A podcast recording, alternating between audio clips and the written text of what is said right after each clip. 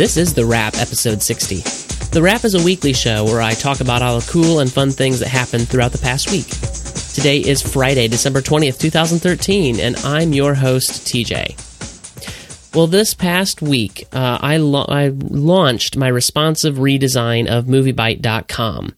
Uh, the the responsive means that it will respond to whatever size the whatever width the browser is. So as you resize the browser, things shift around and change, and uh, you get a different experience. So if you're on a mobile phone or a tablet, the uh, design will adapt itself to be the best for your device and that goes all the way up to uh, desktop size, so responsive. It's uh, uh, something that I've been working on for a long time, and I hope you guys like it. If you get a chance to go out to moviebyte.com and give that thing a whirl, I'm really, really happy with it. Uh, spent a lot of time working on it, and so that was the first thing that happened this week was I launched that redesign. So I hope you enjoy it. So then I got around to actually posting some things that we care about here on Movie Uh, and the first of that is the House of Cards Season 2 trailer. Uh, this was one of the, uh, I think, surprise delights of last year. It was a Netflix original series, The House of Cards, and uh, it's a pretty dark political thriller. Uh, and I liked it a lot in a lot of ways. Uh, it did push the boundaries in some ways, but in, in many ways, a very good, uh, very good TV show uh, on Netflix, uh, straight to video on demand, not in, in the traditional model at all. And so I really, really enjoyed it. Um, and uh, definitely Kevin Spacey did a phenomenal job of being that scumbag, evil uh, villain that is, and, and the show is interesting in that it's about the scumbag evil villain, kind of in the same way, I suppose, although I haven't seen the show, but kind of in the same way that Breaking Bad's Walter White would be. Uh, so anyway, uh, the trailer for House of Cards season two came out, and at first it feels a little rehashy, but don't be fooled. Keep on watching. There's a lot of brand new footage that will begin to reveal itself uh, just before the halfway mark. Um, and, and it's one of the most cinematic television shows that I've ever seen. And so I'm really looking forward to season two. I hope they take this to a good place. I hope, uh, I hope our bad guy that we're following gets his just desserts. So, uh, be sure to watch a trailer. It'll be linked up in the show notes. Channing Tatum's Duke might be back for G.I. Joe 3. What is this? This is nonsense. This is according to comicbookmovie.com. In John M. Chu's G.I. Joe Retaliation, the President of the United States, played by Jonathan Pryce, who is actually Zartan in disguise, orders the United States military to kill the Joes. During the ambush, Duke, played by Channing Tatum, is blown to smithereens while trying to get Flint to safety. So that should be all for Duke, right? Maybe not. John M. Chu recently signed on to direct the next G.I. Joe film, tells MTV News that there's a shot Duke might rise from the grave. To which I say, just when you thought this franchise couldn't possibly get any stupider. Ah, boy, I really, I really, really hated that film, uh, G.I. Joe Retaliation. And it's a shame because I liked the first film, uh, actually. Uh, in, in, you know, it wasn't like, uh, it wasn't gr- the greatest film ever made, but it was fine and I enjoyed it. And so it's a shame that they're taking this crazy, stupid, silly route. Uh, but but you know, uh, maybe maybe uh, maybe as I said in my article, maybe they can get uh, bring bring him back as a puppet and have him jump over a puppet shark while they're at it. Oh, jeez. Anyway, that's linked up in the show notes if you want to take a closer look at that. Well, this week was kind of all about The Hobbit. I released my uh, Hobbit: The Desolation of Smaug review, uh, in which I gave it three and a half stars. Even though I enjoyed it more than the first film, which I also gave three and a half stars, I just didn't feel quite like it got into four star territory. So you want to check out my uh, review in which I talk about how they're adapting a one book into a, a trilogy of movies, which is just crazy.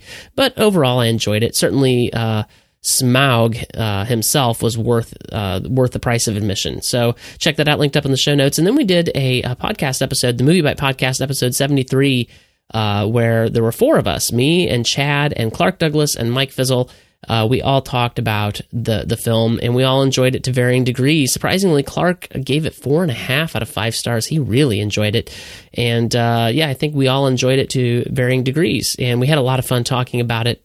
And then I released a bite sized video review, uh, episode number five of The Hobbit: The Desolation of Smaug, and that'll also be linked up in the show notes if you're interested in watching the trailer and hearing me talk a little bit about the film as well. So check those out, all linked up in the show notes. Uh, a lot of fun with The Hobbit this past week. Descendants is a live action film based on the children of well known villains. This is according to Geeks Are Sexy. Uh, the Disney Channel has announced it is making a live action TV movie featuring the children of Cruella de Vil, Maleficent, the Evil Queen, and Jafar called Descendants. The movie will be directed by Kenny Ortega of Newsies and High School Musical fame, which makes me wonder if it will be a musical. End quote.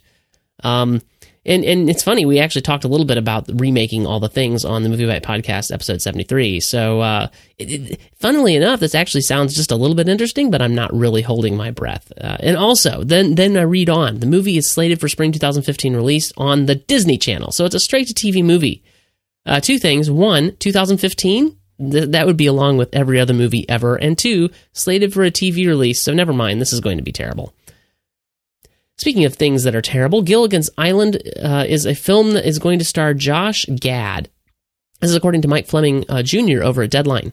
Remember Gilligan's Island, the venerable 1960s TV series about seven castaways who wind up stranded on a tropical island after a torrential storm shipwrecks their yacht, the SS Minnow? Well, Warner Brothers is charting a course for a feature film based on the series. It will be fashioned as a star vessel for Book of Mormon's Josh Gad, Gad, Benji Samit, and Dan Hernandez will write the script.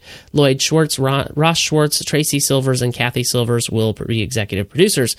They're not saying what character Gad would play, but the title character seems a possibility, though he could conceivably play the skipper.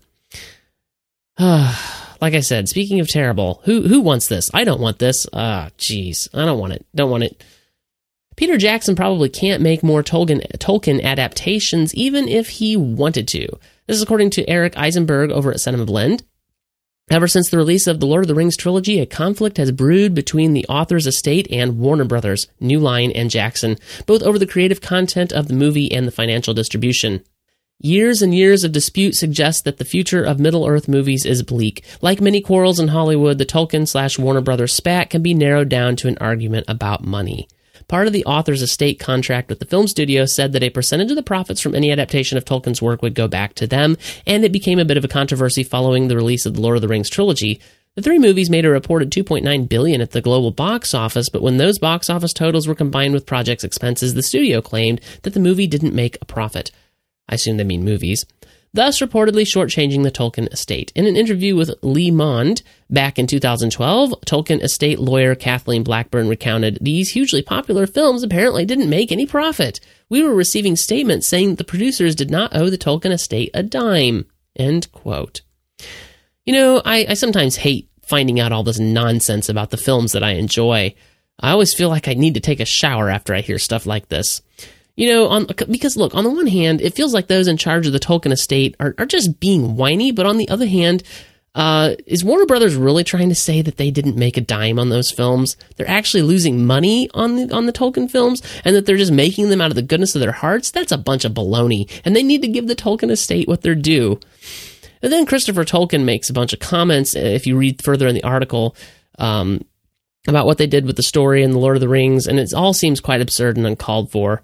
Uh, ah, jeez. I mean, I just want them all to quit bickering and make good films. That's all I really want. And and and frankly, Warner Brothers needs to stop telling lies. What do you mean they didn't make any money on the, the Lord of the Rings? Why would they even be making The Hobbit if that were the case? That's just a bunch of nonsense. Moving on, Hugh Jackman is being courted for a role in Pan as Blackbeard. This is, of course, the upcoming Peter Pan film, uh, the origin story. This is according to Justin Kroll over at Variety. Uh, Hugh Jackman is in negotiations to play the villainous pirate Blackbeard in Warner Brothers' forthcoming Peter Pan original film, Pan. Joe Wright is directing the adventure tale from a script by Jason Fuchs. Warner Brothers had gone to Javier Bardem uh, for the role, but the actor passed and the studio pursued Jackman shortly after that. While the Australian actor isn't known for playing villains, Jackman has shown the ability to take on the darker roles. His recent uh, Perf in Warner Brothers Prisoners has uh, got high praises, high praise from critics, though he's not the bad guy in the film. The part is much edgier than his previous roles, even that of the anti-hero Wolverine in the X-Men. I still don't uh, care for the idea of of this Peter Pan origin story, but I'm certainly more interested in Hugh Jackman as Blackbeard because uh, I've kind of got to see that. Um, so we'll see. We'll see. I, I, I'm not sold on this idea, but I'll probably go see it if nothing else than for Hugh Jackman as Blackbeard. Well, I just wanted to let you know uh, that uh, the moviebyte.com uh, will be going on hiatus after this podcast until after Christmas. So through Wednesday, if I have my days right here, oh, so many days to keep track of. Um, we will be on hiatus. There will be no new content posted on the site. I've got a lot of things to do, got some traveling, some packing, and, and all that good stuff. But I will be back posting things after Christmas, hopefully the day after. And uh, we'll try try to record a rap, the wrap if I can. I will be on the road, but I'll try to take my mic and things with me to record the wrap. Uh, so I want to wish you a Merry Christmas, though, uh, and safe travels if you're traveling. I hope you have a Merry Christmas, and uh, I'm certainly going to.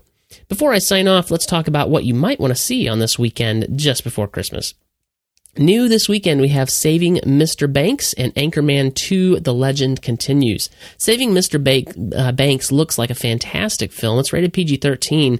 Even though I kind of have, like, I don't harbor great feelings towards Mary Poppins, I suspect that's because I watched it like 50 trillion times when I was a kid.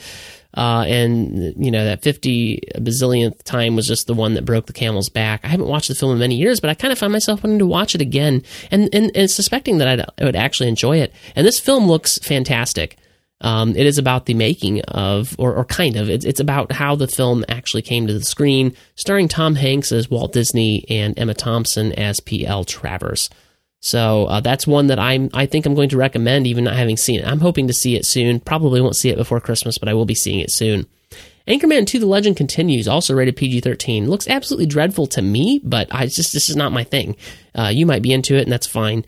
Um, it, it, it, stars uh, Will Ferrell, Paul Rudd, Steve Carell, David Koechner. I did not practice the naming, the, the pronunciation of that name. Christina Applegate and Kristen Wiig directed by Adam McKay. It's obviously a comedy and just uh, just looks terrible to me. Uh, so you can find more about that in the show notes if you are interested, though. Uh, limited releases that are new this week: uh, Her, uh, starring Joaquin Phoenix and Scarlett Johansson. Uh, by all accounts, this film looks like a smart and soulful look at a, with a slight sci-fi twist at modern human relationships. Um, I, I kind of want to see it, although it is rated R for sexual content, language, and brief graphic nudity. That makes me a little bit worried.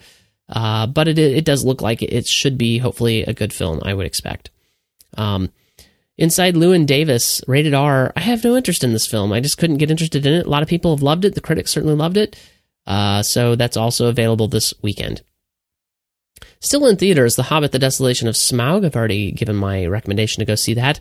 Frozen, The Hunger Games: Catching Fire, Thor: The Dark World, Out of the Furnace, the, and The Book Thief. For more on how I feel about those films, whether or not I think you might want to see them, be sure to see my article linked up in the show notes. Well, that is it for this week. If you would like to view the show notes, you can find them online at moviebyte.com slash the wrap slash 60. If you'd like to keep up with me, you can follow me on Twitter. I'm TJ Draper Pro. You can also follow MovieByte on Twitter if you want to stay up to date. We're uh, over there at MovieByte. You can also like MovieByte's Facebook page to stay up to date, uh, facebook.com slash MovieByte. Of course, be sure to visit the website where we keep you up to date every weekday, except for around here at Christmas time, at MovieByte.com. That is it for this week. Thank you so much for listening. I hope you have a great weekend and a Merry Christmas.